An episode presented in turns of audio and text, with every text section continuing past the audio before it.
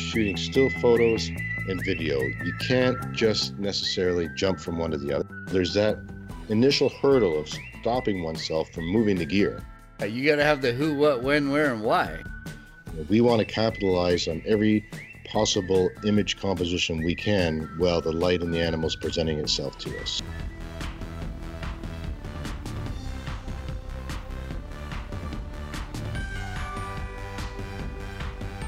Welcome to Wild and Exposed, your wildlife photography and outdoor adventure podcast. This week, Michael Morrow, Ron Hayes, and myself, Mark Raycroft, have a new podcast discussing all kinds of elements between shooting still photos and video. Before we get into that, I want to hear what's going on. I know that my buddy Michael just flew in overnight last night from Alaska. How's it going? How did it go in Alaska? I hear it was true winter up there compared to Denver. Much, much better winter up there. Actually has snow on the ground. I think we talked about that in the last podcast. It's it's just different. I mean, it seems like that's the kind of winters we used to have, and you just don't get them so much anymore. So Denver ends up being very brown, and uh, temperature swings like crazy. I think tomorrow we're supposed to be in the upper 50s, first part of January, and then Alaska just has that. It's white, it's snowy. Although there was a couple of days where a front came into Colorado and it, they were down in the single digits, Fahrenheit single digits. And Anchorage, we were at 40 degrees. So it is a little different up there, but it doesn't ever really get warm enough to melt up there. It stays snowy and I just like it. So it's good to be back here. I think there's some a lot of stuff. The reason I had to come back is there's just so much work that I have to do on the East Coast in the next couple of months that it's easier to travel out of Denver than it is out of Anchorage it just time wise that in leaving Anchorage, it's those overnight red eye flights to come back to the lower 48, and I'm just not a good sleeper on a plane, so it would take a lot out of you to go in and out of there. No, those are never fun. Never no, fun. Nope. Well, I want to I want to say welcome to 2019. I hope you both have had a happy new year. This is our yeah. first podcast of the new year. That's true. I didn't think about that and I am still mending. I've been laid out for a while with the flu, and last podcast we did, I was feeling better, then got set back a little bit. But what do they say? They say, what do they say? What doesn't kill you only makes you stronger. Oh, right. That's what I'm going with here. That's one so thing I, I, was thinking about on the plane last night is there was tons of coughing and stuff going on, and you're like, oh, right oh on, can yeah. I just put a bubble around me right now? Because I'm not sure that I want to get sick. Because everybody I know, other than me and Ron, are everybody's sick. It's been going yeah. around. Yeah, no fun. But and it's it's delayed things. I have I had these plans over the holidays with the kids to get out and and to do pine martens and to do snowy owls. Both are happening right now, and, and everything got put on hold because I just wasn't up to camping and nor the amount of driving and just being in the outdoors. If the wind picks up, you know, you can't deal with that on a fever. So I'm getting better. Unfortunately, the kids are, are heading out, but uh, we'll pick it up in the next week and, and take on those photo assignments and have some new content to share with everybody in the weeks ahead. Ron, how's it going in Wyoming? It's it's good. It's been uh, it's there's been some huge temperature swings. I was telling um, Michael before we started. It, it was the other day. It was t- about 20 below zero overnight, so it cooled off quite a bit. But then during the days, it's still been in the mid 40s, mid 30s to mid 40s. So fairly mild during the days, but we have been getting cooler overnight, and we do finally have some snow on the ground that's stuck around a little bit. So that's that's going to make it nice to get out this weekend and and try to find some wildlife. So that'll be a, a great change compared to where we've been. What awesome. are we going to find? Mountain lions? I don't, I don't know about that. I so again, talk to the same landowner. They're they're his hired hand supposedly saw him again, but I'm not sure we can communicate enough to figure out exactly. Uh, you know, he could probably take me to where it was, but where he thinks they were headed. Uh, there's a herd of elk that kind of goes around this small mountain, big hill, small mountain, and they just kind of circle it. And I, I think I still think that that cat has a, a taste for elk, and that's what she's following because the deer don't. There's deer everywhere in the same area, but she doesn't seem to be. She seems to be relocating with the elk. And that's So- one of those deals where you just have to be there a lot. Exactly. You just got a yep, huge time commitment. keep an eye on where the elk are, and then you know know that she could have made a kill and be a day behind them. So Right. and that you know in that mahogany country you're just going to have to get lucky again to get her located um, so hopefully we'll find some bobcats this week that's that's the higher uh, higher percentage risk i Cool. think that we'll take so With some snow, you said too, with- right? There's a chance yeah with that. snow so that'd yeah be that would be great We just had snow return last night, a couple of inches, so it's game on for winter pictures again. Hopefully it'll stick around. But the weather's same thing here in southern Ontario, up and down. There's no predicting it. It's Mhm. unseasonably warm most of the time, and then we get these cold flashes. And hopefully the snow will stick around so we can do some snowy owls and some pine martens. Red foxes, I love them in winter in winter situations as well. Yep. So something else we touched on last week, and I know it's kind of I don't know. It's kind of funny the the number we had hoped for by New Year's Eve to have our YouTube channel, Wild and Exposed Podcast, hit 225 subscribers, and we did it on New Oh. Year's Eve. We hit 225 subscribers, and we didn't necessarily put it out that day, didn't do a promotion that day. It just happened. So I'm thinking there's some karma going on, and I know I am grateful for all 225 subscribers. And we are just excited that this is going to keep growing exponentially because we are trying to put out great content on our vlogs and we continue to evolve with them as we go along. And we have a lot of animal behavior on these vlogs for those people that have been watching them. But there will be more and more how to's and hacks and that kind of content as well in the vlogs. So get dialed in, subscribe on YouTube at Wild and Exposed Podcast. It's free and follow along. And when you watch it, also please give us a thumbs up. And no matter what platform of podcast audio that you're listening to us on, also please give us a positive review, a five star rating, because both of those allow us to do what we love to do and to bring you these podcasts on a weekly basis. Those stats are a big deal and they're free to do and help support our efforts. So, guys, let's jump into the pro tips for this week. Pro Michael? tips. What have you got? I get asked all the time, what's the best clothing for being out there in the winter? You know, everybody's like, should I buy this or should I get this? Should I wear camouflage? Should I do this? And, you know, I've changed it up over the years.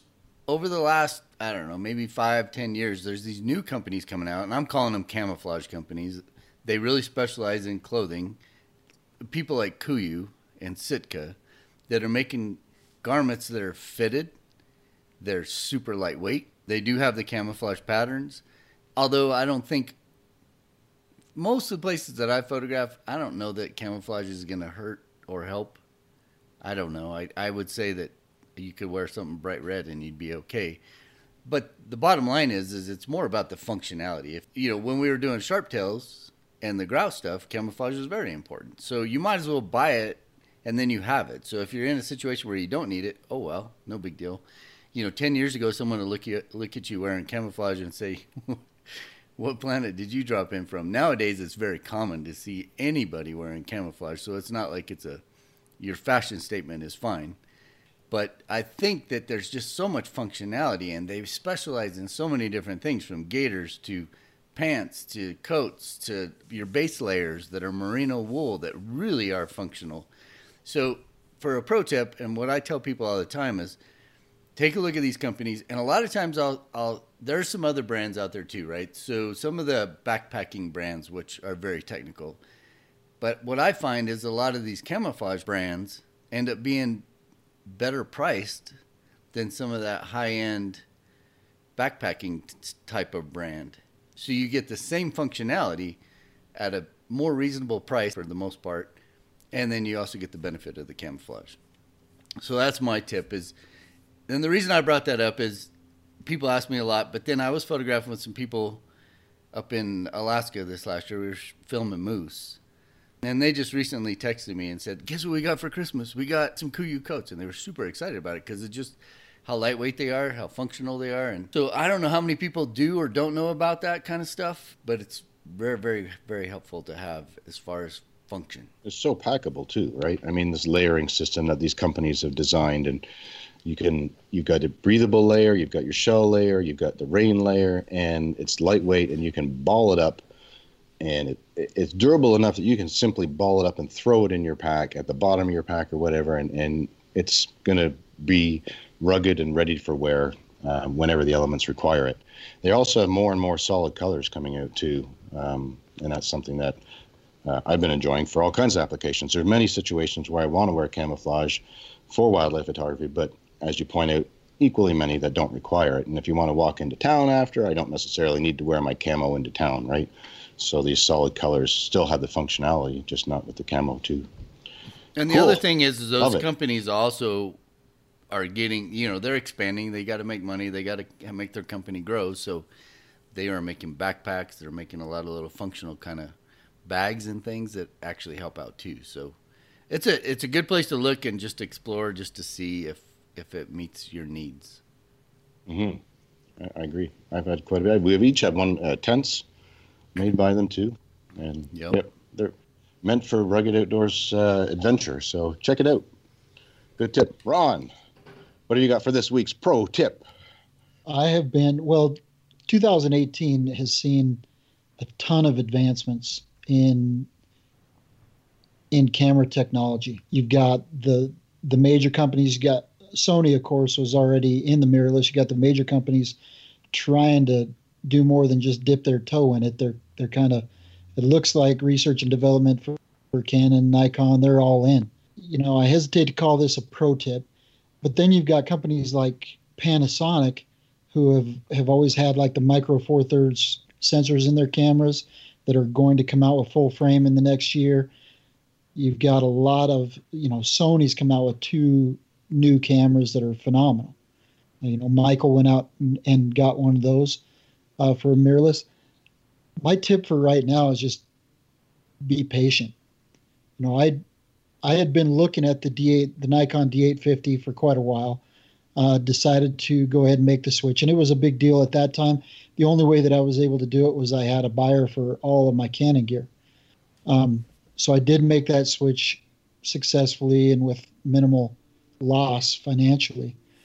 Uh, but with all the changes that are coming out right now, and and with more to come, I think a, a person probably just needs to be patient. If you're gonna, you know, if you've got money to invest in your photography, it might be better suited to invest in a trip or invest in a, a workshop or you know something else that's that's going to improve your photography rather than jumping on a new camera right now and saving that and and waiting to see what two, 2019 or at least the beginning of 2019 brings. Uh, I think you can you can take some phenomenal images with older technology for sure. Uh, there are things that the new technology already uh, is changing for all of us, and I think that's you know that's one of the things the show that we did, what that you guys did a few weeks ago with Fuji System. I think you're seeing what others are going to bring to the table, but these advancements are coming at a rapid pace now, and I think that you know we're kind of on the cusp of something big. So if you're looking to make a change in your camera system, I would say just you know, give it another six to eight months and wait to see what's coming because I think there's what some big know? things coming. What do you know? What are you not telling us? You know, 2018 was an insane year for inventions in the photography 2018 was insane. Insane. And so yep. I wanted to buy a drone for like two years. And I, I'm so busy with my still photography and this minor dabbling in video and then this dabbling in vlogs and more and more vlog stuff. And that gear is just so cool. A drone, I've been putting it off for the same reason for like a year and a half because I every six months it's like, oh, here's a better one, here's a better one, here this one does this better. At some point, you've got to decide. At some point, I've got to learn how to become a drone dude and buy a drone. So, I mean, when you do that, you're guaranteed, no matter when you buy in now with the way technology is working, you're going to be, you're going to lose the game in six months or a year, it's going to be dated. But you know, if the technology is fulfilling the application you bought it for, then you can sit on it for a while, right? Not mm-hmm. necessarily have the latest and greatest every around every corner. But you know, if, if what we're doing is social media, then the Osmo Pocket, which I want to hear about, guys, in a minute, might be just the ticket to do for the next two years, right? I thought the Osmo 2 last spring was the cat's bleep and and was going to be great, and it is it is great. But now, why do I want the Osmo 2 when the Pocket does it all faster and and potentially better, smaller, easier? So now I want the Osmo too. But you're right. I mean, so there's all this delay and being and and being patient. There's I think there's wisdom to that for sure. But at some point, we've got to you have to decide and and go with it. And but I think the the thing is to psychologically be content six right. months later with what you've yeah. got, knowing that it's already dated. The decision that you made, right? Right. When the when the yeah. 70 megapixel 8K sensor comes out. What do you know? You already. You not, what are you not saying? I, I don't know anything. I know there's some rumors out there about what's going to happen, and it's bound to happen. I, I think that the company that is behind it has the potential to do it. Right. Um, but I so would say be patient how quickly do we need to switch on to something like that? I mean, honestly, it's, it's I'm I'm at that point between the discussion with the mirrorless cameras and the D850. Mm-hmm. I, you know, if I hadn't heard about the capabilities of these mirrorless cameras, and first and foremost, what you see is what you get through the electronic viewfinder craziness. if I hadn't heard about that, I would still be 110% ecstatic with my D850 and what it's doing even compared to the pro cameras I've had before, it's the hands down the best camera I personally have shot. I'm happy with it. But then I'm tantalized by what the mirrorless cameras can do. And so, do I take the risk, invest in it, and experiment and see? I mean, I'm grateful that Michael bought that Sony, and I want to hear more about it, you know, over the weeks ahead and stuff, and how it's working out for him. It's on my radar, but yeah, it's a good point, Ron. I mean, we do have to be wise about what we invest in. You know, ultimately, these this whole your whole kit is expensive. It's not mm-hmm. cheap. I mean, even the Osmo Pocket, you know, it's not expensive for what it's capable of doing, but it's a lot more expensive than the Osmo was. Mind you, we had a smartphone that we had to sister onto it, but you kind of have to with the Pocket too for for advanced programming, right? So yeah, there's wisdom to that, but I, I am arguing it just a tiny bit because it's like at some point you've got to pull the pin and you've got to you do get in the game, and, right? And you know the the knock on some of those other companies, you know, like Sony, is that they don't have branded lenses, you know, specifically for wildlife. 400 is the longest lens that they have currently, but Sigma just came out with what potentially is the most diverse lens out there in the wildlife market. They came out with a 60 to 600, and they are going to have it in a Sony mount. How does that review from end to end? I mean, I, have always steered away from. I have. The, yeah, and I've read a couple, and I have the opportunity to to test that lens. You know, that's something that we may do a vlog on, and uh, you know, depending on how it comes out as far as image quality, but it's comparable, supposedly comparable in image quality to the 120 to 300 sport lens that both Michael and Doug use for video, right? Yep. Yeah, I've had nothing but good like about that. that. You know, I yeah. I find it hard to believe that a 60 to 600 is going to cover it, but it the way the technology is going, I mean, the smaller yeah. you can make your kit, the better off you're going to be. And man, can you imagine having that kind of coverage when you're out shooting something and exactly being able to get the wide, wide, wide, or not wide, wide, wide, but fairly wide to super tight is pretty sweet. Yeah, I think it's a six three on the long end, so you do lose a little bit of light. But again, with the sensor technology and ISO performance, that matters less and less. You know, those two thirds of a stop don't matter as much as it would have five years ago. What about the glass? though? I mean, I, have I'm not going to mention company names, but there are some that I that have these super telephotos from a fairly wide right. range to the high end as far as a big millimeter up to 600 and i've i mean i personally have been reluctant to trust in the glass compared to nikon or canon i i agree any conversation on that the 200 to 500 is tested better throughout the full range than any of those 150s to six 150 to 600s that are out currently. Okay. Um, it, it continually tests better, and this one the claim is that end to end it's it's tack sharp.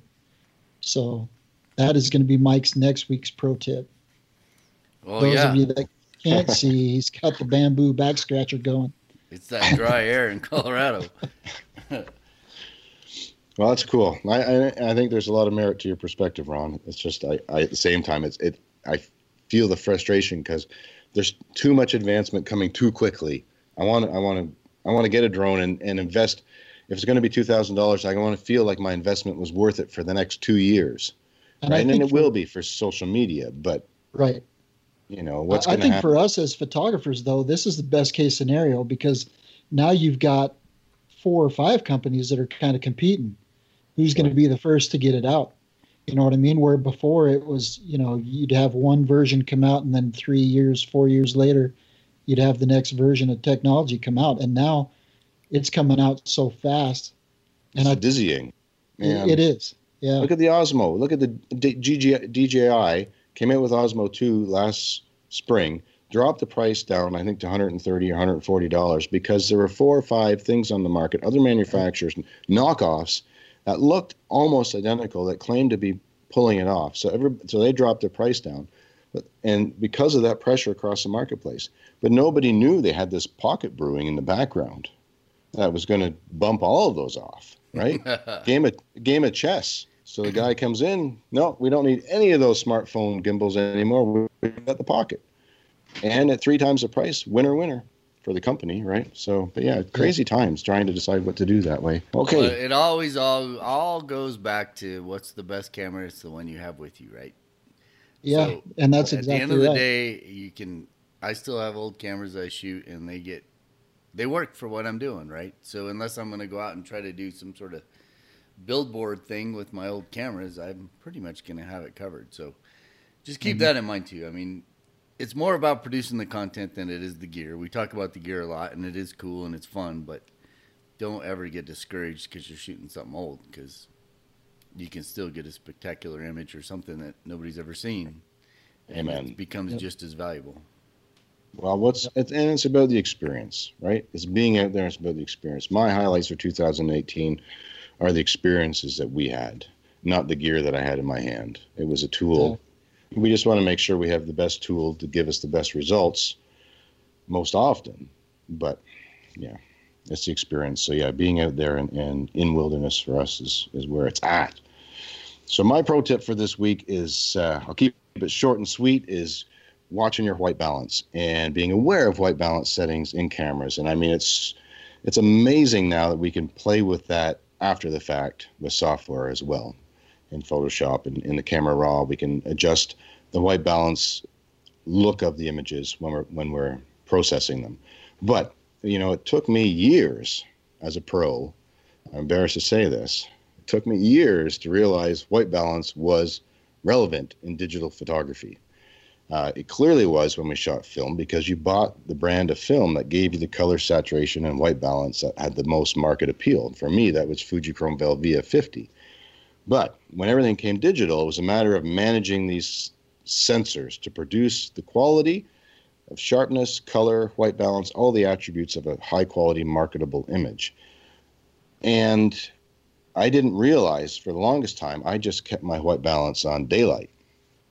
So I had all these coolish photos, coolish bluish tinge photos that I had to work in post processing to bring up in saturation and color to that Velvia like look that I knew at that time the general marketplace for publishing uh, aspired to and what they looked for for color. It was funny, I was on the roadside filming bears many years ago, and a good buddy of mine was talking to another photographer about six feet away from me. And I was just looking at something on my camera for a moment, and he told this other photographer, Joey, you know who I'm talking about if you're out there, brother.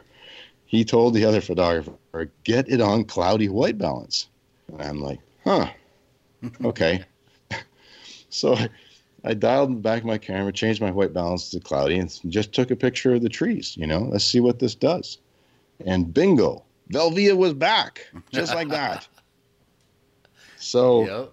you know, I'm kind of embarrassed to say that. It was many years ago now, but for years I was shooting everything on daylight.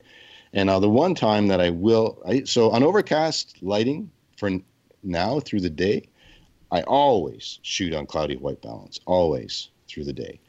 If it's sunny in the morning and evening, I still am cloudy for the most part, but those first, the first part of the day on a clear day, first hour, hour and a half, and the last hour, hour and a half, when the light has a tendency to go orange with the sunset or the or sunrise, then I'll switch back to daylight uh, because I don't want that exaggerated with the cloudy. Cloudy will take that off the charts, and the pictures are no good. But we still have that saving grace that we can we can uh, repair it and fix it in post processing if we make that error with white balance now. But be aware of white balance, experiment with it get in the field, look at your camera, do it in, in, a situation where you know you have the time. Maybe it's just a landscape, and you can play with it, play with the white balance, and see the effects of it.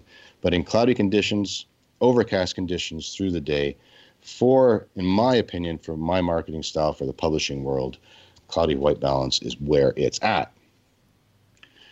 So, rolling into this week's question of the week, I get this all the time, have for decades, and it's happening more and more often on social media. So I just want to throw it out there and answer it quickly. People want to know how close we get to our subjects. And it comes out most frequently with the big mammals. You know, if it's a bear, a grizzly bear, or a big bull moose, there are definitely those people who are intimidated by these large animals are very cautious around them. And it's smart to be cautious around these big animals and understand their behavior and the space required. That being said, with the telephoto lenses that we use and the large digital sensors in these cameras, we can always maintain a safe distance. You know, in, in a lot of places we film, I mean, when we're in a national park, which is just a portion of the time, I mean, I prefer to often be in very remote places where we just get dropped in and nobody's around and do what we need to do. But the same protocol is in place in national parks, a lot of them, the rule is 25 yards from a large mammal, not from a predator like a grizzly bear, obviously. You've got to be much further than that. But let's say a, a moose or a caribou or an elk. I am never 25 yards from one of these big animals on purpose. So with these telephoto lenses, it's easy to compose at 50 yards at 500 millimeters and get a fantastic close shot. And we can also obviously pan back with some of these zooms and get an environmental portrait. So we don't need to be close, even though it looks very intimate in the photos that we produce. We're not as close thanks to these telephotos. The other thing I want to point out about distance from an animal when photographing it, this is more of a hack than a tip, is the further you are from the animal, the more natural it will behave and the better, trust me, the better the images will be especially if there's more than one animal and you have the chance to get them interacting, feeding, sparring, who knows what they're going to do. Pay attention to them at all times, even at a distance. And even if it's an environmental portrait, you just don't know what they're going to do. When you're there in the field, it's that opportunity. The light's good, the animal's there, the landscape's there. Don't stop and chat. Don't stop and check your email or your social media. stay in the stay in the game because at any given moment something magical could happen behavior wise with those animals. And if you're watching, you'll get the photo. And so being a little further away from them, in fact, you know, I try to be as far away as I can from my subject while still close enough to, to compose quality, intimate portraits. So uh, whatever that distance might be for the camera equipment to be as far away as possible, because again, they're going to behave more naturally and give better images of interaction that will appeal to everybody or to a much broader audience than the simple portrait. So quickly, guys, if you don't mind, I'm going to do this until over the next couple of weeks. Sorry, you want to throw something in there, Ron? Yeah, I was just going to add to that a little bit. Sure. There, there are times when those animals, you know, as far as you try to stay away from them, you also want to avoid moving too quickly. And there are times where the animals will close the distance themselves.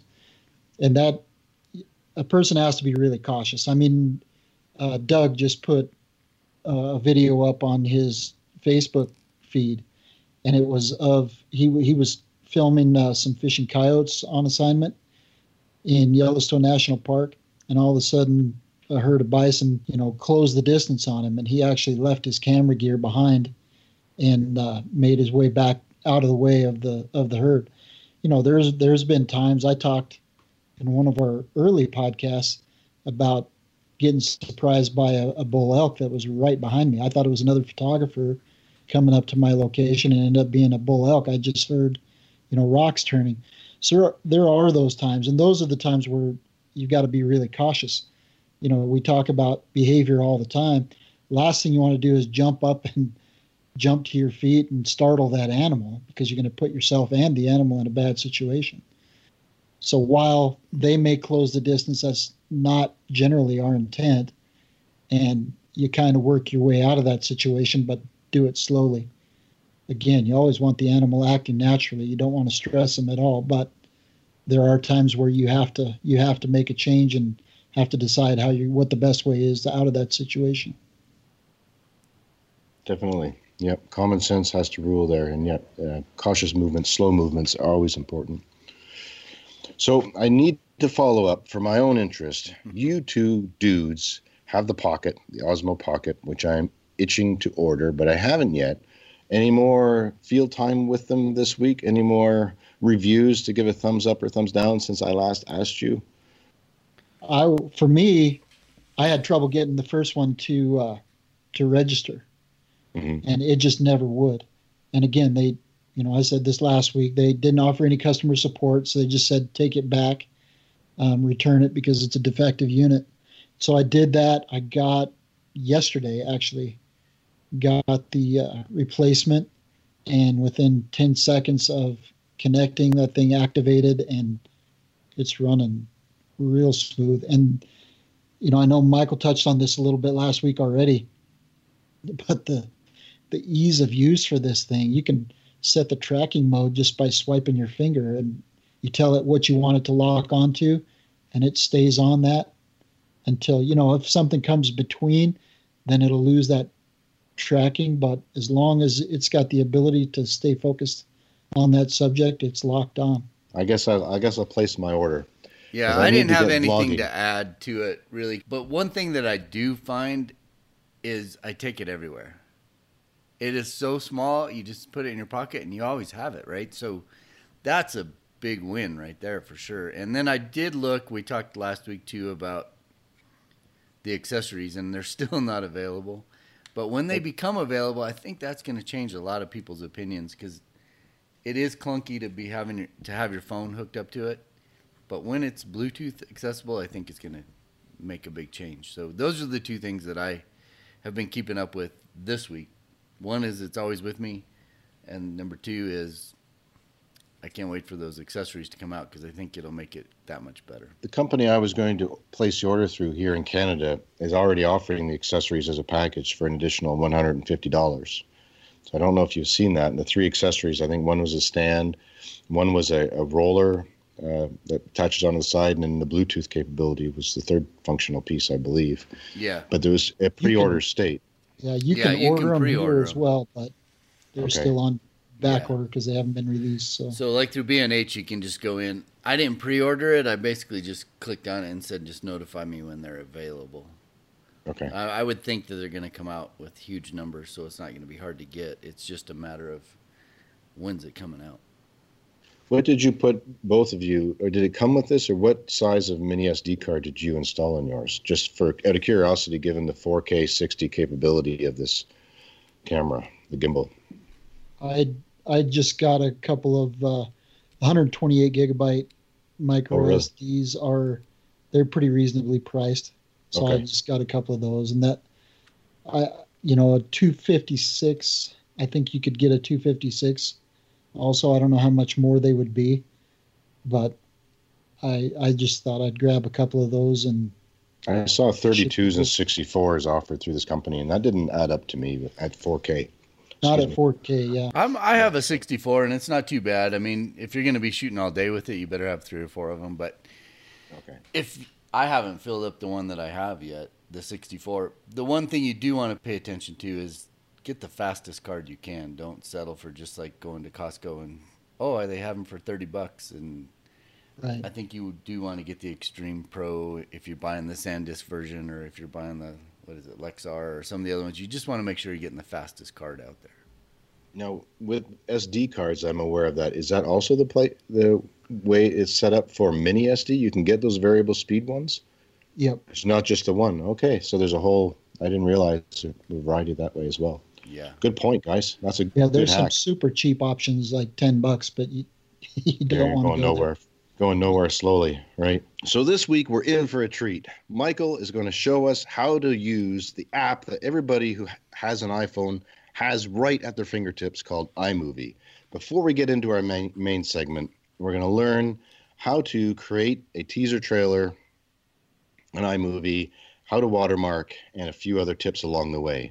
Michael Morrow has shown me a couple of videos that he's made through the iMovie app on his iPhone or on a smartphone. And why this is of interest is no matter where you are filming with your phone or your Osmo Pocket or whatever you're using, your GoPro, to be able to put these clips into iMovie and within 15 minutes come out with a video that you can set to music if you want to show your friends and family is just phenomenal technology. So easy to do nowadays. And so we're going to help tutor, or Michael is going to help tutor everybody on how to get up to speed and do this so that when you go on a trip, whether it's whale watching or you're out filming whatever animal might be, or maybe you're just playing with the dog out in the fresh snowfall and you're doing this video and slow mo and all these things you're playing with, to put it together in iMovie and to make a quick clip that you can email or text to your friends and family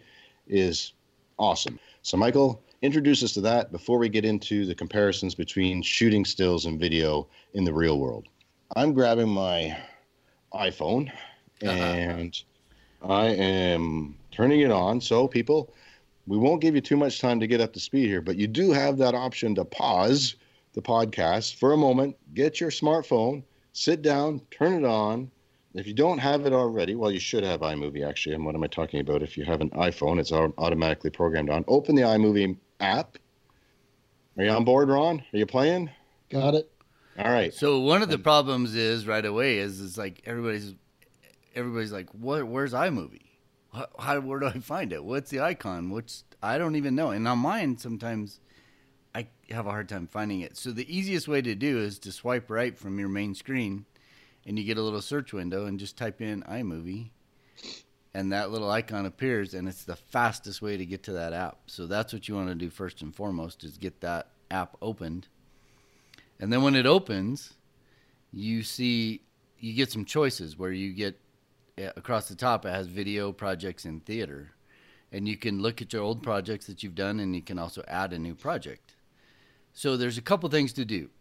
The first one is you can use templates that they've built in there that make it a lot of fun because they're just everything's all there. All you have to do is have enough footage to tell that story based off of what the template is asking you for. So I'm just going to do that. I'm going to go in and when you click the plus sign, it asks, do you want to make a movie or do you want to make a trailer? Sorry. Hold on. I'm looking at my video projects in theater, and I've got all these horizontal videos from my library running across the screen, right? Okay, let me show me on the screen, your screen. Just show it. Hit the Okay. So where do I go from here if I've got Go the main page open? click on projects, Mark, Click on projects in the center. Okay, got it. and then you should see the plus sign. I do. I see the big plus in the top left. Yep. I hit so the plus. Hit the plus. New project. Got the new project. And you can choose a movie or a trailer. The easiest one to do is the trailer because that is the one that has all the templates right in it, and then it has the music already chose. It has the graphics already chose.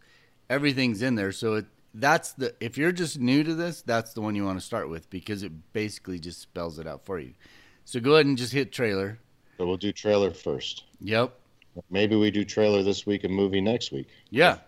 Well, and we Okay. can touch on movie because a lot of what you're going to learn by doing these templates, you apply in the movie too. I'm gonna do a Bollywood wildlife Yeah. video trailer. Well, see, that's the cool thing right here, right? So you can go in and you look at all these, and it's like, huh, there's all these little different ones. So I've done one where we were out in the backcountry, and it more it was like an adventure thing. So I'm not going to choose family or retro or any of that. I'm going to go for the adrenaline or the expedition. Okay. And All right, expedition. Let's, no, let's do that. Which oh, sorry, one? Which one? um, I, I either for the type of stuff that we shoot when we're out in the woods, I would say the adrenaline or the expedition template are the best ones to do. So let's just do expedition. Okay, we're doing expedition. Everybody hit an expedition. Okay. And then you click on that, and then in the upper right it says create. Yes.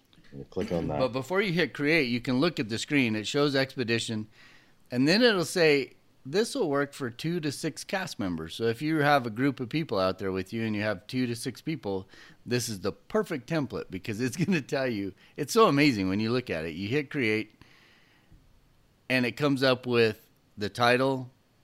Yeah. And you guys cast. get this whole cast of stuff, and this is where you start putting everybody's information in. So whoever's with you, you put their names in. You can add or subtract. You title it. So it, mine came up saying the quest. Well, that's not the yes. title that we're going to choose. You just okay. tap right next to the quest, delete it, yes. and add your own. so you basically can do whatever you want to do. What's important for this is sometimes it'll put graphics in throughout the trailer, and at ver- at the very end, when you see that classic movie premiere or movie preview graphic screen when you go to an actual movie, mm-hmm. it creates one of these in all these templates. So at the very end, you're going to get this really cool little you can put who the producer was or who the film company was and you just make all that stuff up and you just do something about your friends or you do something about the trip or you do something about the location and it just adds a lot of validity to to what you're doing so and you can fill this out at any time don't feel like you got to fill it all in right now um, you can say oh I'll, think about that once i see because if this is the first time you're doing it you're not going to know exactly how this stuff is going to get used so you could skip this part and just go in to start editing, or you can go ahead and fill it down if it's really if it's basic information you already know what it is. Go ahead and put it in there, and, and you're good to go. All right, so I'm calling mine wildlife video one. There you go. And I'm putting in Michael, gender male. Yep. It says that there. I'm not making this up. I don't know why that's relevant, but here, okay, Ron, gender. Oh, I'm going to change that to male. Thank you. And, and because we might have something with Tyler, I can find him in videos and I'll do Tyler for male. Okay. Yep. Studio. Well, and then you put yeah, yourself right. in there too. Did you put yeah. yourself in there? No, I didn't. See? But yeah. there's only three. I can do well, see where that plus, plus and minus? Yeah. I got it. Came in at the top automatically programmed Stella female. I'm going to change that Mark male, M A L E. Okay, moving yep. on. All right, so then that's the outline part of it. Now you above that little graphic screen, you'll see it says outline or storyboard, right? Yes. So then you go to storyboard. Okay. And then you see this cool little thing that shows you what kind of shots it's looking for based off of the film that trailer that you're going to produce. So and you see how it has an icon right there that has a little red line through it and that's yes. one person standing there and then the next one over is the one person standing there and the next one over is one person standing there so my guess is that's where they're going to introduce the characters of your little film and then you go down to the next one and it has a group of people and then you go to a little bit wider shot of a single person then you go to a close-up shot so the cool thing about this is it gives you an idea how a professional would edit a trailer for a little piece, right? So, or if they're doing a movie and they have to produce this little trailer, this is a lot of times the the format that they'll choose. Just to they got to introduce the characters, they got to show the environment, and then they got to tell a little bit about the story. And that's exactly what this little template is doing for you. Which, in my mind, when you if you don't shoot a lot of video, it really helps because you do have to do all these establishing shots, and then you have to tell people what you tell them what they're seeing, show them what they're seeing, and then play it for them as far as getting a really good quality video. So this well, is basically laying it all fo- for you. Yeah, we were going to talk about this in the main segment about the difference between shooting still photos and video today, but this is important right here. I right. mean, you, you need all these different perspectives from tight shots to environmental portraits, right? To create the kind of storyboard or storyline that you want for your film. Yeah. So just to jump in, so you click on that very first little icon that has a. It says it needs to be 1.1 seconds, Okay. and I didn't name mine, but it's so yours would probably be if you're the first person. It says Mark, so you Correct. click on that, and then now you go in and you try to find a video of Mark that is close to that little thumbnail. It's like a three quarter length shot. It's waist up, shows a little bit of the area, and it shows the person. So that'd be whatever you can find in your video library that resembles that little icon is the kind of shot that you want to throw in there to make this little template work for you to tell the proper story. Now, you don't have to follow this template 100%. You can deviate anytime you want. And you might not have that perfect shot of Mark or Ron or Michael or whatever. So sometimes you have to cheat a little bit and just say, "Oh, this one will work," or maybe I'll throw in a grizzly bear because they were part they were part of the shoot, and um, I don't have a good picture of Michael, so I'm going to throw in the bear. And then you always have a chance to go in and edit this stuff, so you can start throwing shots in, and then you can come back and say, "Oh, that didn't work at all," and then you can change it. So once you click on that little icon, it comes up with all the videos.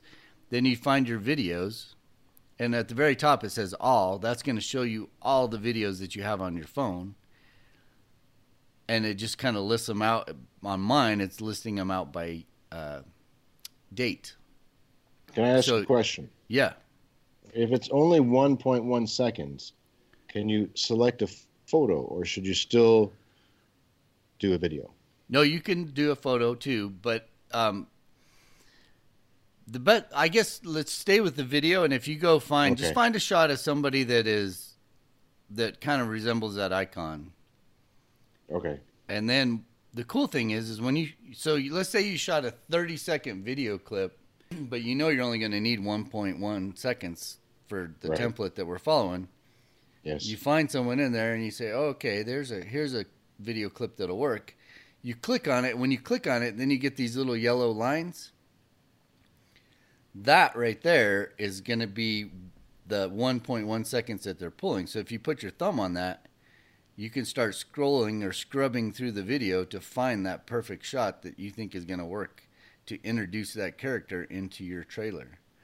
So once you've done that, and you see that little plus sign and a play sign. That plus sign is what actually adds it right into the video. oh, I see. Got it. Yeah. Okay. Boom. Now you're well on your way to editing this whole trailer. And it's so cool, right? Because it's just telling you exactly how this thing's going to go down. And it's t- saying these are the kind of shots I need.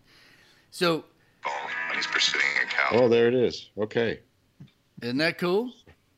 I mean, you just get so much. I mean, so I've done this out in the woods when we're all out doing stuff, and it's kind of fun because we get back to camp or whatever, and I'll show somebody a video, and they're like, "How did you do that?" And it's really, it's not rocket science. It's just picking up your phone and doing it. It's super fast. You you could go through and populate all these little thumbnails and be done in about 15 minutes, and then make you know tweak it and fine tune it, and uh, and you're good to go. So that's pretty much it. I mean, you just I don't think we want to spend a lot of time going through all these, but No, no. no just that's- know that's- it's super easy. And once you've got that all filled in, and provided you filled in your that outline properly, you're pretty much done. When you got it all filled in, you can hit play, and you can just watch that whole video play throughout, and you know, ask yourself, did that accomplish? Was that a good story about today? Did that tell the story of how, my day went, or how my my shoot went, or whatever? And if it is, you're good. Export it and you're good to go for social media. You're good to go for Facebook. You're good to go for sending it, texting it to your friends. It's all it's super cool. Well, let's let's pretend we're on a cooking show where we've talked about the ingredients and how to make this, and all of a sudden we're showing the finished dinner. So, or the finished meal. We're not going to take the time to populate all this. People can do that on their own now that we know how to open this. And you've played it, and maybe you've gone back and you've touched on a couple and and replaced those clips to improve it, and you've played it again. You like it, then you want to save it to your video library. Just to conclude here, Right. how do you do that? Is it, I assume it's not automatic. So well, once you've played it- when you hit done, yes, see how it says wildlife video one. That's what you Yep. called yours, right? yes. So now it's saved. It's in there. When you hit done, it's there, and then you can always go back. Now you could always delete it. If you look at the bottom of the screen, you can hit trash. You can be, you can look at it and say, "Well, that's not what I was going for," and just trash it and start over. But basically, by hitting done, that saves it. That saves it. And so, can you open this and play with it in future if you want to change it? You want to add to it? Yeah. Once Yeah. you, once you hit done, so it's you've saved it, but you can still manipulate it further in iMovie at a later date if you want to switch Yep. it around. Yeah, that little button Awesome. that's edit button right below. So Yeah. let's say we go out and we do uh, our little grouse trip again this year. I might do a trailer from that little grouse trip, but then we go and do we do muskox, and then we go shoot pumas in Argentina. You know, maybe at the end of the year, I want a whole trailer that represents the whole year, so then I could just modify that one to represent the whole year instead of one Right. particular shoot. So yeah, it's super cool. It's I don't know that many people that actually do it. But with today's social media world and being able to share just a little experience and have fun with it, there's really no more effective or better way to do it than that. Now, I don't know if we need to get into the whole movie side of things. That's the trailer. But let's say you went in there and you wanted to create a movie. It's basically the same steps, only there is no templates. This is where you are relying on what you shot and your storytelling telling ability in your head to put it all together. And I think we can talk about that as part of our main topic and just know that those same techniques to get that that trailer populated, you're going to do the same thing in iMovie, only it's not doing anything for you. You're going to have to go choose your own music. You're going to have to choose your own clips. You're going to have to choose your own sound. You're going to have to choose everything as far as what you need to And tell that story. And then there's no time limit. There, that part isn't isn't uh, very bad, and the timeline adjustments are pretty easy to do. The transitions are are easy to switch. Um, that's what I just did uh, last night. Was laying Okay. around. I I found a bunch of old, uh, just some clips that were pretty amateurish compared to, you know, the the BBC film guys. I found bobcats that I wouldn't do anything else with, so I took those, put them together in the movie, and just threw a short compilation up on my Instagram feed. Now that you know how we all copyright our stuff, right? Whenever we put up a picture, because there are so many people that take in pictures and they share it on their own feed, and most of the time we're not against that happening. It's just when you don't get a credit that you're kind of against it. But if you're putting up a clip that doesn't have a copyright on it, you know, someone could potentially take that and say, "Oh, I shot that." So in iMovie, you can actually go in there and put your little copyright on there too. So just know that that exists too. So if you wanted to take a Did not know that. yeah, so you could throw a little copyright Ron right at the bottom and or in the middle or whatever. And same thing as we do with stills, you can change the opacity, you can change the color, you can put it anywhere on the screen that you want to do it. Just a powerful little tool that allows you to make use of that footage right away. Now, you said something earlier, Mark, where you said if you have footage from your GoPro or footage from your whatever, you can import that footage. And what I do for that is I use the airdrop feature because nine times out of ten, that footage is going to be on my laptop. I'll open up my phone, I'll open up my laptop, select the airdrop as one window, and then where I'm going to pull that footage from in the other window, and I'll drag and drop it onto my phone. So then I have those video clips to use as part of my library. So it doesn't have to always be everything you shot with your iPhone.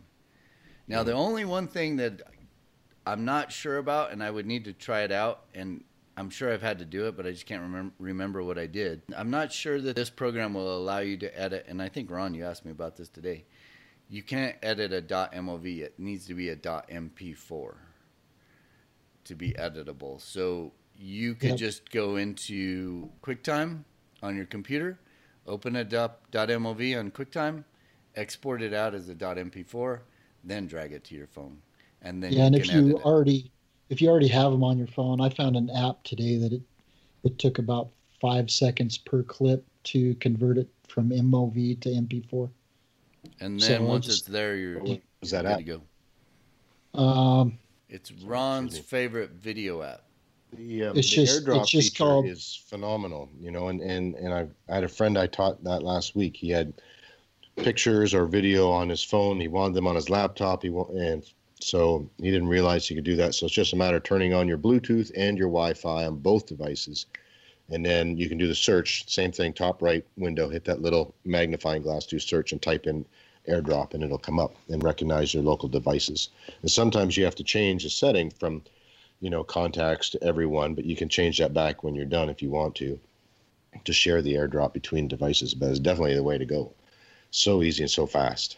App is called MOVP4. There you go. Cool. Okay. So it was just a quick little conversion and it, it's free. And it seemed to do a pretty good job. I mean, the, the quality of what came up on Instagram wasn't the same as what was going across my screen, but I don't know if that's from Instagram compression or if that's because of the conversion. I looked at that clip that you put up and it looked fine on my phone. So it could have been just a compression when during the upload. Yeah. So just in closing, then I mean, this is a super user-friendly app that people you just got to you have to play with it and and put stuff together, and you will amaze your friends and family with your videos, your trailers, or your iMovies that you make. I just wanted to quickly ask for clarity then when it comes to watermarking the video clip that you create, whether it's a trailer or iMovie, for those that want to watermark it for social media application, is that just something that you can find readily in the menu on it? Yeah. Let me see. I you know, I use this stuff all the time and then I never remember how to do it until I go back in and do it. So I did one I did the moose rut that we put up on our Instagram feed not too long ago and I wanted Which my went crazy. copyright.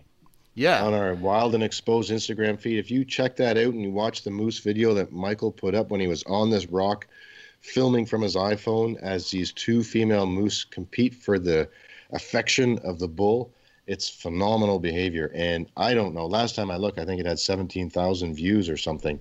It was um, a great clip. So check that out. But go on, go on, Mike. Sorry.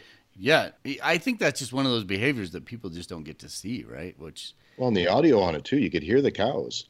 yeah, you know, and the hoof pounding, and he was in a wallow pit, made the wall. I mean, it was just the epitome of rutting action for northern moose. yep, it was pretty amazing. Very cool. So, to answer your question, So the watermark, let's say you just went out and shot a clip of a bird at a bird feeder, or you shot a bull elk running through a field, or you shot a alligator swimming through a waterway in Florida, they, and you want to put that I- clip up, but you want to have your copyright on it. So you just make a movie. You go in and you select movie. You select that one clip. That's all you need.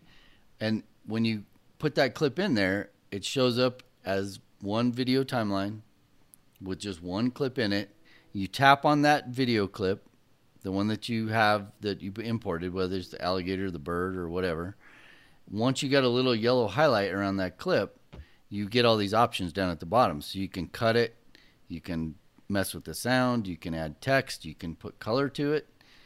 So what I did is I just went in and clicked the text box or the little text icon, and then it even gives you a bunch of little options for the style of text that you want to put in there. So you just select that. Once you select that, then you can go in and type in whatever you, whatever you want to type, and then you can select. Do you just want like if it's something where you're just identifying a place? Oh, I shot this at the Florida Everglades. You don't want that on for the whole video. Maybe you just want it at the very beginning, so you can select the amount of time that that text is on there too. Now, if you're copyrighting something and you just want your name on it for the whole length of the clip, you just stretch and drag it so that it runs the length of that clip. Super easy to do, and it's, it, it's a great way to just get a little credit for the stuff that you're shooting that might get a lot of traction out there, and you just want to have people know that you shot that or you saw that, and Oh, you're sure. putting it out there for people. Look at Barrett last year with his otter sliding in the winter. I mean, it was millions of views across all these platforms, and I know he got a lot of credit for it. But if I remember correctly, there was there was no watermark on it that would have been beneficial, even in the corner, just to say his name. Well, and that So thing ran would- on TV, on broadcast. TV, and yeah. So if you'd have had a little, a little watermark on there, Yeah, That and not to knock him. I mean, trick. we're all learning as we go, uh, and we're sharing this information, and so we can all be up to speed on it. So it was a great video, and, and I'm glad it did so well f- for him in, in that case. But you know, in future, definitely want to have a name on it for when it does go viral like that. But we all hope videos will do. yep. So can you do that? So when you create the movie and you have all these templates filled in, would you have to put the watermark on each segment, or can you stitch them all together and do it once at, upon completion at the end? You know, I've never done it with a whole bunch of clips. I've always just done this if Okay. I'm just going to take out one clip. I would Okay. assume that you'd be able to add a layer of text that goes over the whole. If you have a bunch of different clips that are tied together or butted up I- against each other, When I was just add it. messing with it, there there's four different clips in that uh, Bobcat video that I just put up, and when I was just messing with it, it looks like you have to tap on each one individually. But again, I there's probably a tutorial out there in YouTube that would tell you how to carry it over, so it could be consistent. What what Bobcat video did you just put up? I didn't. I haven't seen that. What are you talking about? on Instagram. Today I just yeah, just on, on your feed? uh huh. All right. Yep. Where do just people go? up. It was just, just- a lot of uh, so Ron Hayes underscore WWI is my Instagram. And if they probably just search Ron Hayes, I should. It'll probably come up too. yeah, they probably find it. find it that way. All right, I haven't seen that yet. Okay, cool. And it was just an iMovie, and the the music options are limited, but I think you can you can bring music in from your iTunes. I just want to be careful with that for copyright Right. reasons for the music. So I just used one of the ones that they had available for The template, yeah. Yeah. Well, that's cool. Now that we're talking about it, and people can go into your Instagram feed and dig back a little bit and, and see that video that you made an iMovie. Maybe we can each try and get something up in the next week or so on there too from iMovie. But it's just a great show and tell. At It least, is. uh, Video is so much more complicated just because there's so many more steps. When you're shooting an external video camera, you're not shooting on your phone, and it. I think a lot of people don't put up video because it seems hard, but it's really not that hard. Yeah, it's not as easy as just taking a picture and throwing it up, but there's not that many more steps where you can actually throw up a little video. And nowadays, people want to see video. I don't know how about you guys, but when I go to Instagram, a lot of times I'll go to the Instagram stories just because a lot of them are video and a lot of times for me it tells a, a, a pretty cool little story about whoever's doing whatever out in the world Yes. Mm-hmm. Especially certain ones. I get there's certain people who do a, a good job of it, and when I see they've posted a new story, then I definitely check it out. yep So, and more and more of those all the time. More people are engaging with that platform too. So this leads me into the, my next subject matter for today's podcast that we can just spin right into. Uh, that won't take too long, but creating these vlogs. I mean, this is what's trending. It's just a short. You think um, vlog is a short video clip of whatever content you want to create, and we're and we've just uh, elaborated, or Michael has, on how to do it with iMovie app on your smartphone, on your iPhone. But you know, when you think about this stuff nowadays, for successful vlogs, and this is monstrous across various platforms, YouTube especially. When you think about style, I mean, there are different styles that are successful, and it depends again what the content is that people are showing. But you know, as far as what you guys would suggest, you know, what's a good length for a vlog if you're putting one up on YouTube, or what should people do for number of clips? I mean, it doesn't make sense usually, unless it's something like what you had, Michael, with those moose, where you just want to watch for two minutes and see what happens, what unfolds. But typically, you cut and paste a whole bunch of different clips together to tell a story to make a better vlog. And that's those transitions are where these clips meet. Correct. correct And then you would you have the opportunity to place audio over it, soundtracks, etc. Like Ron had pointed out, and some of those are free through iMovie as well. So, any hacks on how to create a vlog as far as length? I mean, what we've been doing, I've learned a couple things. We're we're evolving with this, and it's kind of new and exciting. Well, it is new and exciting, but what we started with, you know, we wanted to have. My philosophy was a two-minute vlog was going to be great because everybody's busy people are in transit, so maybe they're going to watch the vlog while they're on the subway coming back from work, or maybe they have a couple of minutes between some task and another where they're going to watch a vlog. If they turn on a YouTube channel and see that it's a 45 minute commitment, even though they can pause and start it again later, my thinking was that people wouldn't watch it, or at least not, you know, how many people make it through to the end. So we came up with this idea of having these shorter vlogs. And it also matched up with social media like Instagram better because at this point in time, in the beginning of 2019, you can still only put up a one minute or 59 second, I'm not exactly sure, duration vlog on Instagram. The story is even shorter. Mind you, and I think this is something new depending on the number of followers you have on Instagram, maybe not, but you can make the whole story up there by having these segments now, right? It just loads up the whole thing instead of just that 10 or 15 second clip and then done. So in the stories, it's now possible to go longer. So we were doing these two minute vlogs. Now, here's a little insider YouTube hack that our good buddy Doug illuminated to me a couple weeks ago, or to us on a podcast, is that when we want to get traction on YouTube, you know, it's tricky. And I, I think the right answer is having vlogs of different lengths. So we have some short ones that engage people who, who don't want to commit a lot of time, but we also have some long ones so that people who have the opportunity want to see more content and more of a continuous show can watch that. And the benefit to the longer videos is the amount of view time on YouTube. And the YouTube channel is something that we all want to see grow. But what's important is the viewed minutes as well. So if we only have a two minute video clip or vlog and 100 people watch it, that's 200 minutes of viewing time.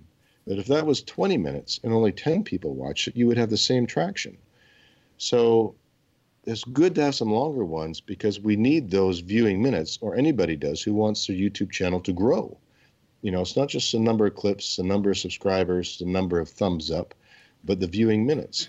You know, it's something we've talked about here with our podcast team is, you know, where to go forward with this. And I, some of our, our more recent vlogs are a little longer. And I know the awesome ones that Doug put up with Michael and doing the elk rut and Ron with the grouse leks. Check those out on our channel you know, a couple of those are five or six minutes long, still easily watchable.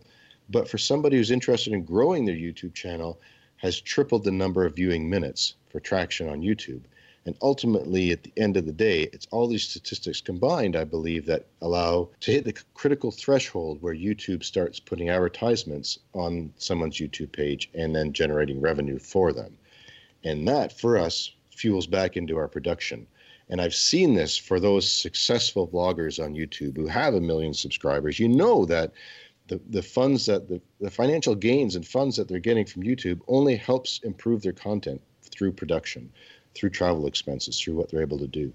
So it's interesting, all these algorithms and wrapping one's head around. It's just not a matter of saying, you know, I love this clip. I'm going to put it up there with an introduction and a conclusion and hope everybody loves it and we get a million views there are all these other statistics that have to fall into place mathematically to, to make it successful as soon as possible. So, just some insight from what we're learning here at Wild and Exposed for our YouTube and other social media platforms. So, guys, we're killing it today for time. We're so I, I we're going we're covering a lot of stuff. So, I, the main segment I wanted to talk about was you know today shooting still pho- photos versus video, and the different composition techniques and training one's eye because it's almost to me like using a different part of your brain. I know it's not that extreme, but you think of people who are mathematical mathematically inclined or thought to be left brain people whereas artists are right brain people and of course there's some overlap of the two hemispheres and they can communicate but there's there's a, a dominance from one side to the other and I it's a bit of an exaggeration, but it kind of feels that way when you're shooting still photos and video. You can't just necessarily jump from one to the other. You have to train your eye to do it well. And one of the, I mean, there's many aspects about this that I've I've learned over the past couple of years, but I know Michael can shine the most light on this of us because he's the the videographer of the or the most by far the most established videographer of the trio on today.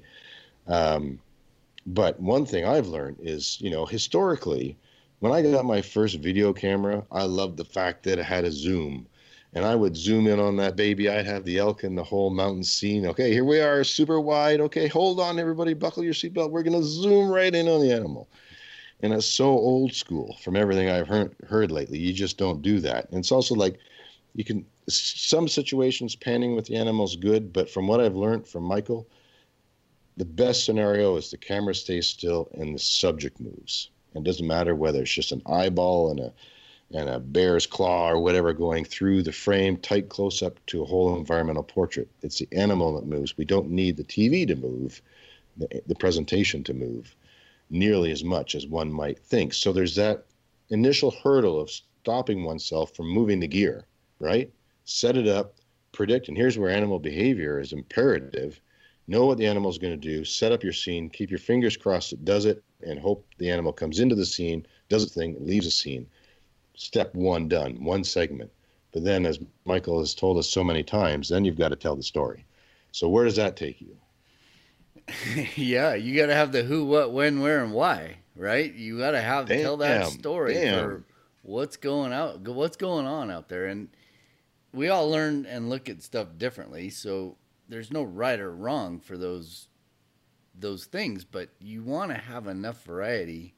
And yeah, you the what you just talked about with going from a wide shot and you zoom in and you get the tight shot. You got to think about all that time it takes to do that, and people's attention spans don't last that long. So you're best just to get the wide shot. You can still zoom in, but you're not going to use that in your edit. You're going to go from the wide shot to the tight shot and just cut all that stuff in the middle out. So essentially, you could just get uh, you could accomplish that with the two static shots, but they're of just different composition. But as far as stills and being in a stills mindset or a video mindset, most of the good videographers, well, people that I work with. So I oftentimes hire a lot of videographers to work with me on some of these different projects we do. I will always take somebody that has a stills background over someone that has a straight up video background. Because I think you learn that composition when you're shooting stills, and it carries right over into video.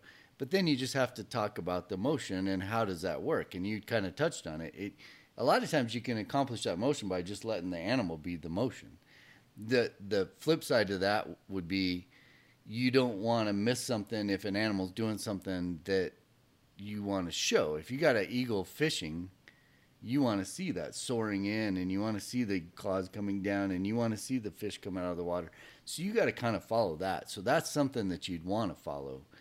But if you're shooting a grizzly bear walking, you can just compose a shot and kind of predict where that bear's going to walk and focus on that spot, let them walk through, and then that provides you with your transition shot to go take you from one place to another. So it's just thinking in those terms where not only do you have to have that epic eye and that epic composition, now you have to be able to tie that to some other shots that are going on. So you always want to have your wide shots, you always want to have your tight shots, and sometimes you want to have the medium shots. And then you also want your transitional shots or your segue shots that get you from one place to another. If you watch TV at all, you see those things used all the time. A lot of people will use, like if they're going from afternoon to evening or afternoon to night, a lot of times you'll see a moon rising, right? And that's going to tell you, oh, hey, we're going into nighttime. So it's just all these little things that you want to think about when you're trying to tell these stories or trying to do these vlogs is you got to show the progression of time. You want to answer all those questions who, what, when, where, and why.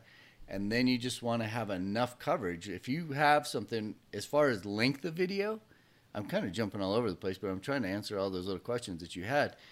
I don't think there's a right or wrong on the length at all because some subjects are best told at two minutes, and some subjects you want a good five, six. I tell my editors all the time, there we don't care about time. You make something that's good, and it's really easy to chop something down. It's really hard to add to it.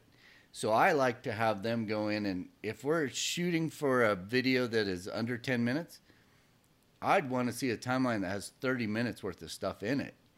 And then once we have 30 minutes of decent stuff, it's not what we would put out as a final. Then I'll take that 30 minutes and I'll start carving out all the parts that I, yeah, I don't need that. People are smart enough to know that this happened to this. I can cut that out. I can save time there. I can put this in over here. And you can slowly whittle it down. So then you have what was a, a mediocre 30 minutes and you just have a really awesome nine minute video or a six minute video from that 30 minutes. So I don't ever want to ever key in on time as much as I just want to key in on a good story or a good a good vlog that just describes exactly what happened or what what we're here to do. Sometimes with the vlog stuff, I think it's important to have a plan.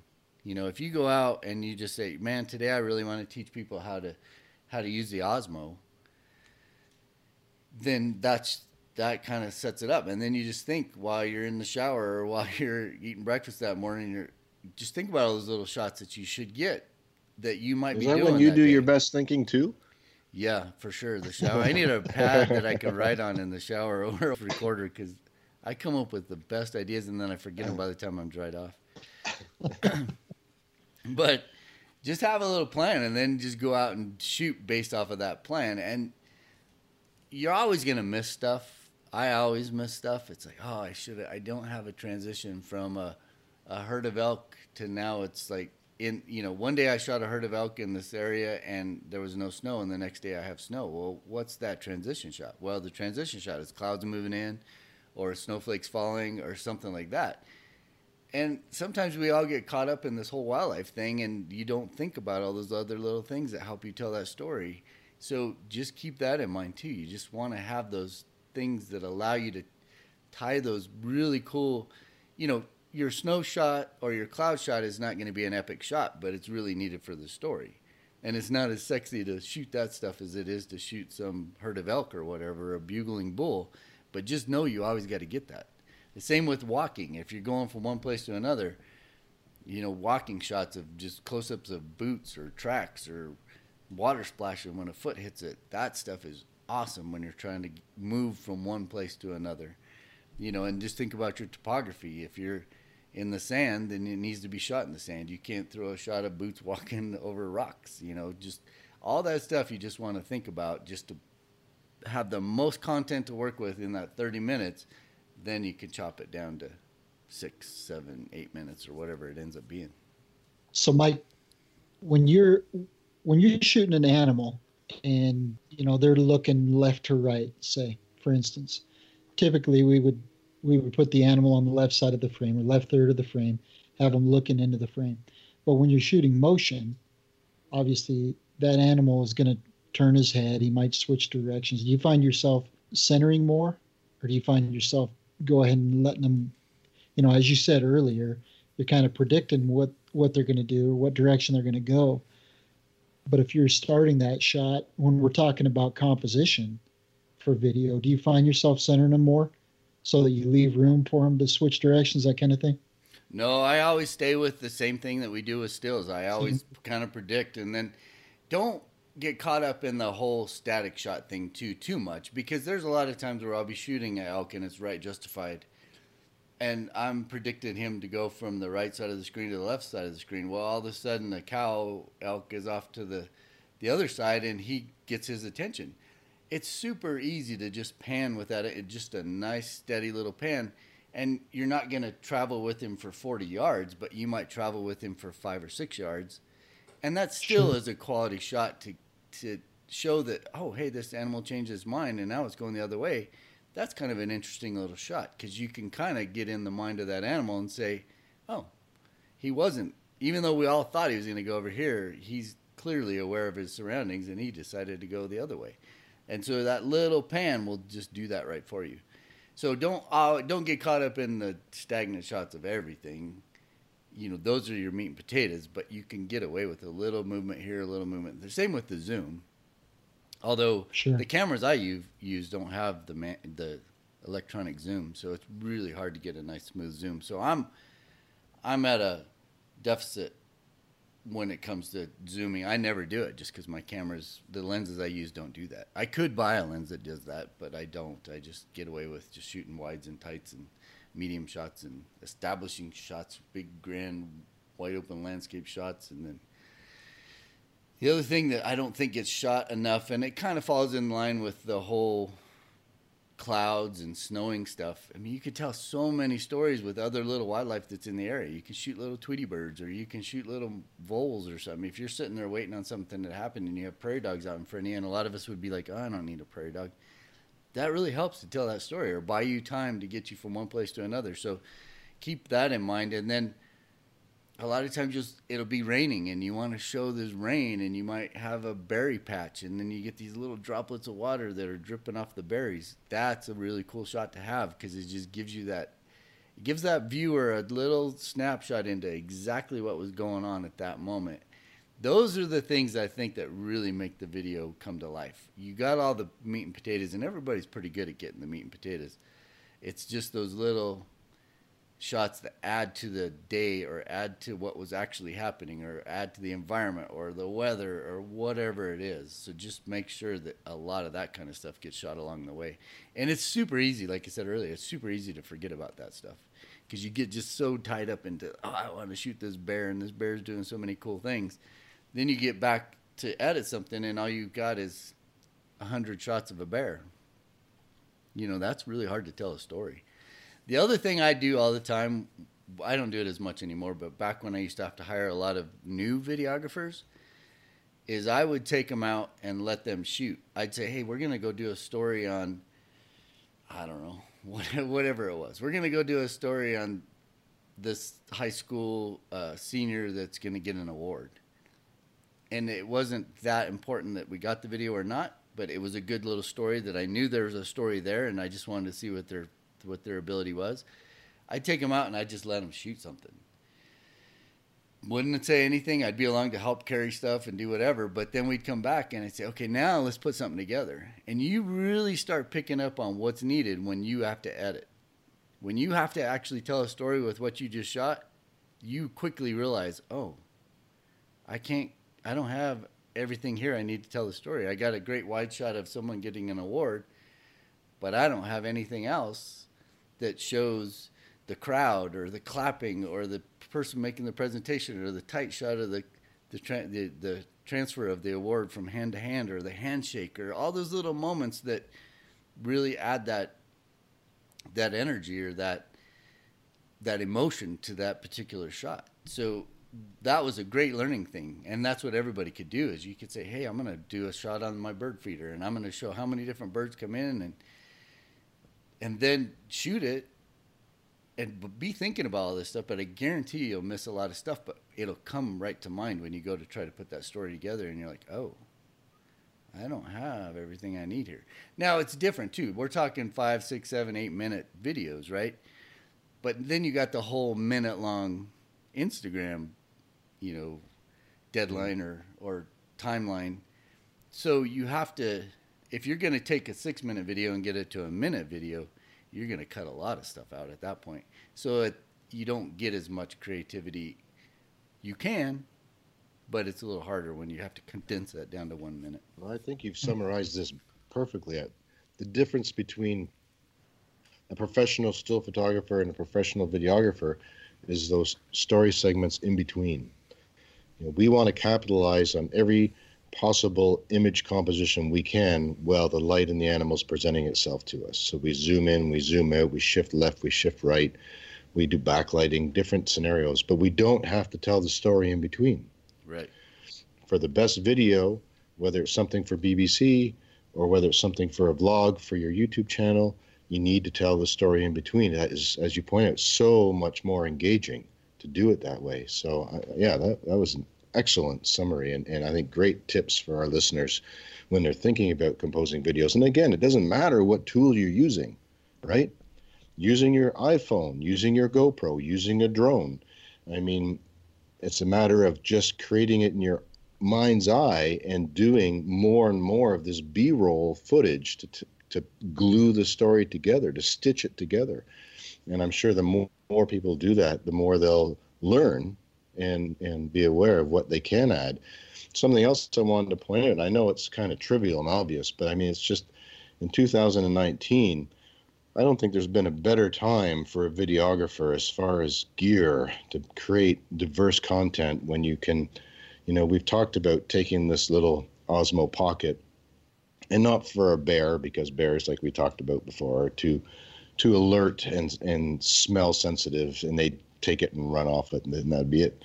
but you know, I've dreamt of doing this with caribou, where planting a GoPro or something like this Osmo Pocket now, well, 50 caribou are going by, and just put it down. Keep your fingers crossed it doesn't get crushed, but the footage, the wide angle footage of these animals coming over top would be phenomenal to piece together with some of the more traditional videos we would, the segments we would record, right? And then you'd have drone stuff, not with the animals around, that's not permitted, but maybe of us hiking a ridge for B-roll in the grand landscape. All all these different perspectives can make for outstanding videos now. So it's something that you know, it's a learning curve, and and you've you've highlighted that so well today. But you know, start playing with it. Start learning these different settings. You know, get out there and use your iPhone and put it in slow mo mode. It's there in your phone settings, and film something for three seconds in slow mo and, and see what happens. Whether it's falling snow, whether it's a, a stream going by, Whether you have birdseed in your hand and the chickadees coming in in the winter to land in your hand, film it with the other hand in slow mo. Put the subject in the middle of the frame, and your friends and neighbors will be so impressed. Well, and Yeah, I think the big thing stuff. is your your audience is going to be way more intrigued, and they're going to watch. You know, you talked a lot of earlier about length of video that they watch. You've got to hold their attention, right?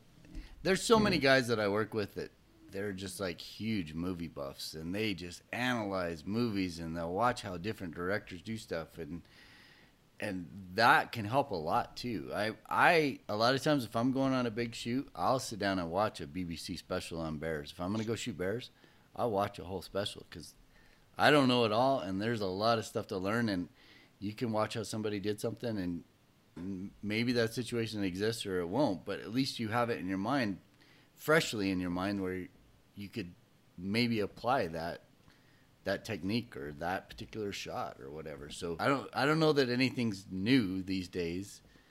Er- You know, just about everything's been done, but use that as you know. You don't have to copy it 100%. You just use that thought process to create your own. Oh, that's a great hack. And and and with our kids home this week, they're actually as I'm podcasting right now, they're watching it with Pilly downstairs. They're watching Blue Planet 2. It's awesome. And you can't help but watch it and just get sucked into the storyline. And that's great. But what I want to encourage our listeners to do with any of these new documentaries, watch it once, enjoy it for what it is at face value. Then sit down, watch it again from a creator's perspective and watch how long those clips are and see how many there are and why they cut it there. And and as you pointed out so eloquently michael what are their transition clips? What's the b-roll that they're p- pacing these together with? Is so educational to sit down and from that perspective you know from a critical eye and how this is being made watch that. And i know they have a behind the scenes segment but that's still not what we're talking about. Watch the clips. How you know what's trending? How short are they? So when you're making your own vlog with the exception of michael's amazing moose video you don't let it run for a minute right? You've got a two second clip. Changed change change change it's amazing. So enjoy it the first time. Don't distract yourself with this but watch it again with an editor's eye and pretend you are creating it yourself and think about those cuts and those segments and i think that will really help fine tune or start someone's ability you know with this skill set to create their own vlogs on something as simple as iMovie. and I've been, I mean, we've been able to see some awesome, or to have some awesome encounters and know that Mike has gotten the footage. And we've been able to see a few of those, you know, in the evening when we get back to the cabin, get back to camp. Uh, we've been fortunate enough to be able to see a few of those. The one that I haven't seen, and this is going to sound goofy to almost everyone, is uh, when we were filming, we were at the rattlesnake den this spring, and there was a yellow-bellied racer in with the rattlesnakes in the den, and those things you hardly ever see them because they they're called racers because they're so stinking fast when it's warm. This guy was cool, and being a cold-blooded animal, he wasn't moving that fast. Great opportunity to get some footage of this species, and Mike got a clip. I mean, when you're taking a still image, you're going to take an image of the snake's head or try to find a composition where you can get the whole uh, the whole snake in the frame for a still. But Mike got a clip of he was initially on the head and then got the snake moving all the way through the frame until the tail exited the far side of the frame. And I think you got it in slow motion, didn't you? Yeah, so much of the stuff I shoot for wildlife is slow motion because you can always speed it up, right? So, yeah, we try to shoot, or I try to shoot a lot of the wildlife stuff in slow motion because it just gives you so much more to look at. Yeah, no pressure, but I really want to see that thing in slow motion at some point because it, it it's a species that I've never been able to photograph because when you see them, they're gone. Yeah, And to have that opportunity that we had this spring, with with everything else that we've seen, it sounds odd that I'd want to see a snake. no, but, But you're that- right. I mean, it's one of those deals where you just unique. we had the right conditions that day to Yep. get the kind of shot. And you think about these guys that are out there shooting the National Geographic and BBC specials and the amount of time that it takes. You said Oh, you yeah. mentioned earlier, Mark, about the behind the scenes.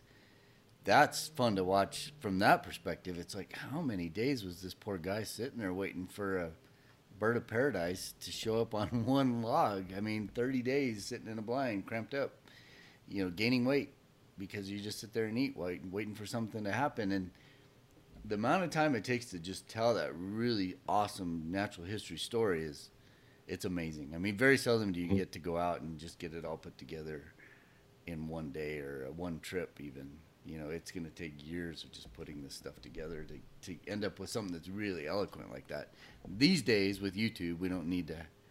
It depends on who your audience is and what we're producing stuff for, but you got to do it all. I will find Excuse that clip, Ron, and we'll we'll put that I out appreciate there. I'll get that. it. I'll put it on our Instagram feed. But and then you did talk about that moose shot. There's the behavior stuff that can hold your attention for a whole minute. You know, so when you see something you've never seen before, and I think that's why that little moose thing gets so much traction, is we all shoot moose at a certain time of year prior to the rut, and I just happened to be there, kind of into the rut, and I'd never seen that before. I knew it had happened, and I knew what a, a rut pit was, and I knew what these things were, but I'd never actually seen it, and it just unfolded in front of us. So you shoot for a full minute, and there's enough stuff going on where you're like, "Holy, that is amazing to see just all this interaction and what went on to make the pit, and what went on to attract the females to the cows to show up, and so those work. It's just time and a place." Yeah, it has to be something special, something magical that was captured on the video, right? For the longer clips like that. Yep. So I hope that everybody's enjoyed taking a little trip behind the scenes into what it make takes to make a video, and not just uh, all all different types of video, whether it's something for production or as simple as a vlog that you want to share on YouTube, on Instagram, or to your family and friends. I know that I've learned a lot from Michael today. So thanks for tuning in. And I want to also say that I have some, hopefully, we'll have some pine marten adventures and snowy owls to share in the weeks ahead. As everybody is well aware at this stage in the game, Mark Raycroft likes moose, but it's not the Well- be all and end all of my world here. We have Yeah, caribou so many other and things. I like caribou too. I like all the ung- all the ungulates for sure. All the antlered animals are right at the top of my list, but so are the large predators. That being said, pine martens are a blast in the wintertime to try and find them. And there are there's one place, well, there's several places that I'm aware of, but one that I go and there's there's snow um, snowshoe hares there, uh, ruffed grouse, spruce grouse, even wild turkeys, moose, and pine martens, and red fox. So it's one of those one of those locations where I never know what's going to pan out on any given day. And that being said, it's I'm not the only one that knows of this area, so I try to go. Here's a little hack: I try to go on weekdays, not weekends, and be there for mornings as well as evening, uh, just so it's quieter and more animal activity with fewer people around as well. Anything else to add, boys? No, I think we're good. I think just check out Ron's uh, Bobcat stuff on Instagram. Absolutely. So I hope you've enjoyed this week's podcast. You've been listening to Wild and Exposed. Thanks for tuning in.